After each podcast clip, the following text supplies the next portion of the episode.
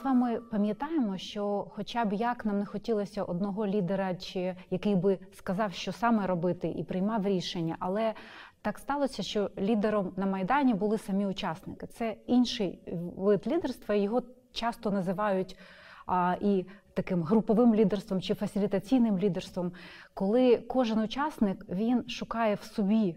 Е, це лідерство і шукає щось, в чому він би міг допомагати. І так як великий такий муравейник і працював Майдан. Звичайно, одна справа організувати там е, революцію чи чи, чи заходи там протесту, але е, інша справа, коли потрібно дуже багато чого створювати і на рівнях і держави, в громадському секторі, в бізнесі. І е, на сьогодні є затребуваним от інший підхід і до лідерства, інший підхід до прийняття рішень. Е, передумови для цього також і збільшення кількості інформації, тому що раніше керівник компанії, чи президент, чи міністр він міг обробляти е, величезні масиви інформації і сам приймати адекватні рішення. На сьогодні цієї інформації набагато більше, і тому виграють ті організації які залучають е, інших учасників е, процесу чи групи до прийняття рішень, тому що потрібно сприймати інформацію від усіх стейкхолдерів, да, і від клієнтів, і від партнерів, і від е, постачальників, від спільноти там громадського сектору. І тому, якщо ми раніше говорили про лідерство у форматі такої ієрархічної піраміди, де де генералу завжди видніше, що, що потрібно робити. Сьогодні більше йдеться про таку певну кругову структуру, да, чи про горизонтальні і зв'язки горизонтальної організації. Е, і тому можна сказати, що Майдан, якщо про це колись буде написано там вже через 50 років, да, історія про те, що це дало, то також от такий певний феномен він дуже сильно проявився.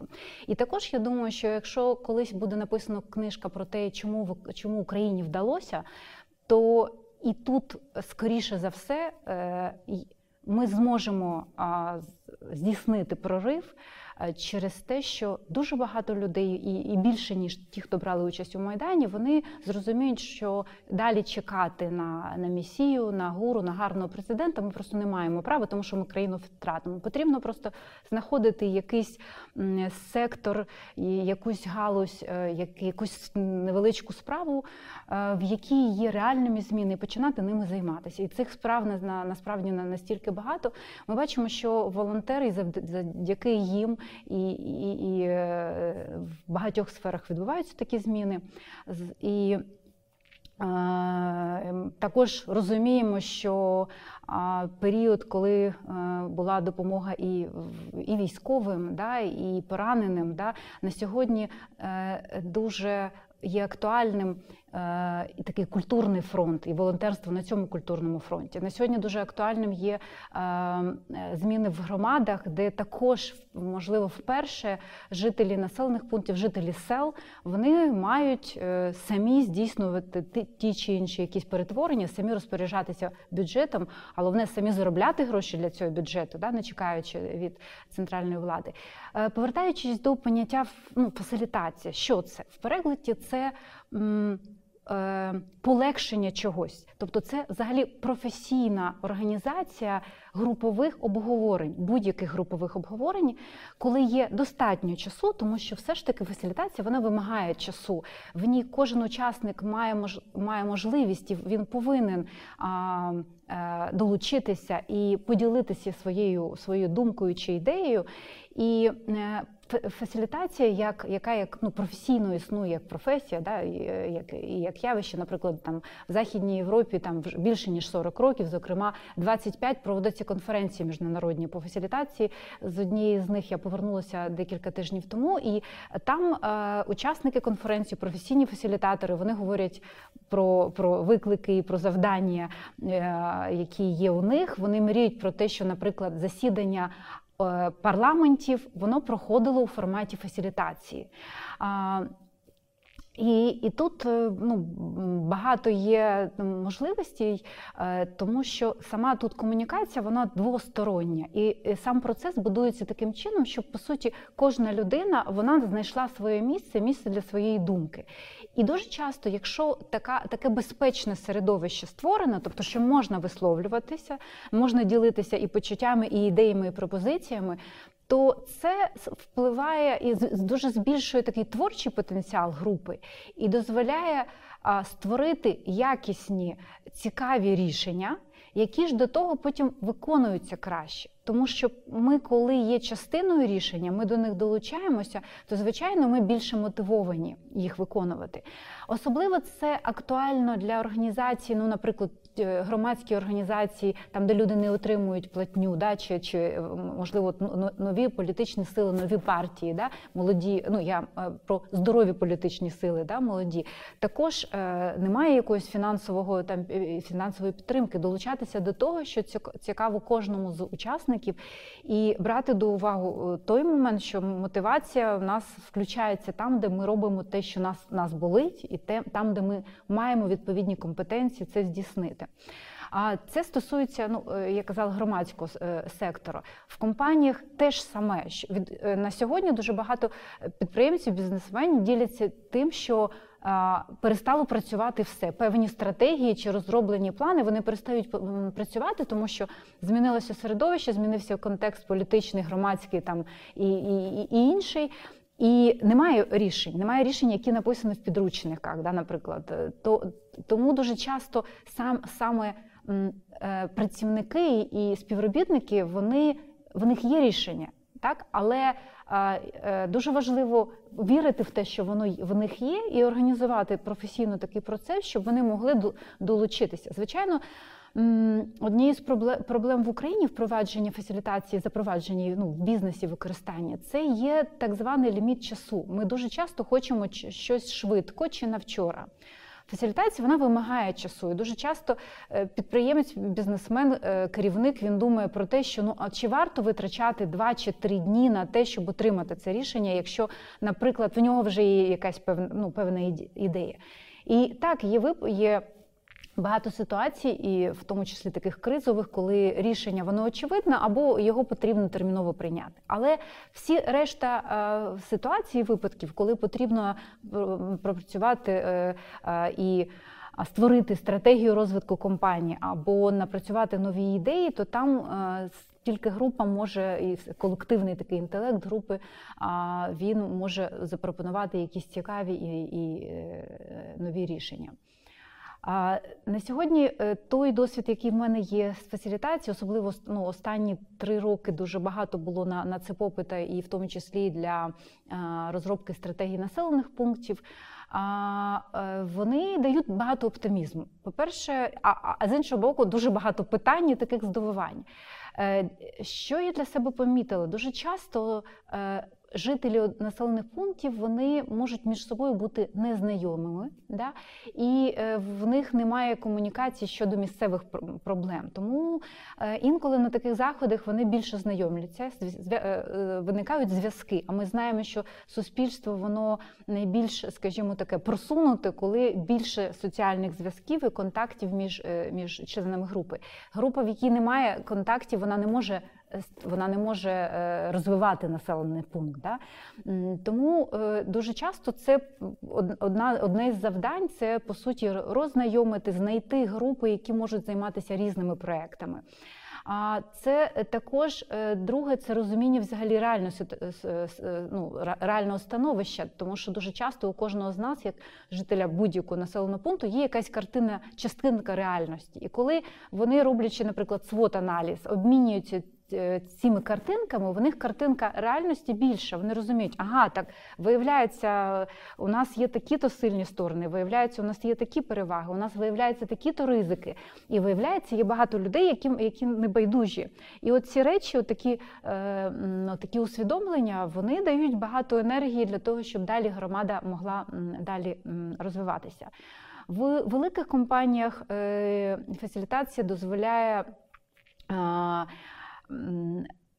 ну, дозволяє сприяє фасиліт... Е, комунікації між різними департаментами, між різними регіонами, да, і певному такому людському контакту, який дозволяє далі е, підвищувати мотивацію всіх учасників процесу, і також такий якийсь творчий потенціал. Тому що як от є одна книжка, яка називається е, книжка по коучингу, як управління вільними людьми. От я би сказала, що от таке фасилітаційне лідерство це управління вільними людьми, да, і, і так чи інакше. І також е, дуже цікавою була одна з е, книжок, яка вийшла е, минулого року російською до цього року англійською мовою. Reinventing Organizations, так так звучить це Фредерік Лалу англійською, про там, де автор проаналізував усі компанії світу, які, які використовували досвід фасилітації, е, досвід коучингу, там, де по-іншому організовані процеси. І дуже часто в компаніях, і в досить великих компаніях, на кожні 12 людей є один фасилітатор, який дозволяє цій групі обговорювати всі проблемні питання, знаходити рішення самостійно і дуже багато повноважень делегувати, щоб ці невеличкі групи, якщо структура компанії цього дозволяє, вони могли самі е, наймати персонал, знаходити собі якісь можливості для розвитку, змінюватися там, наприклад, якщо потрібно зміни там регулювати.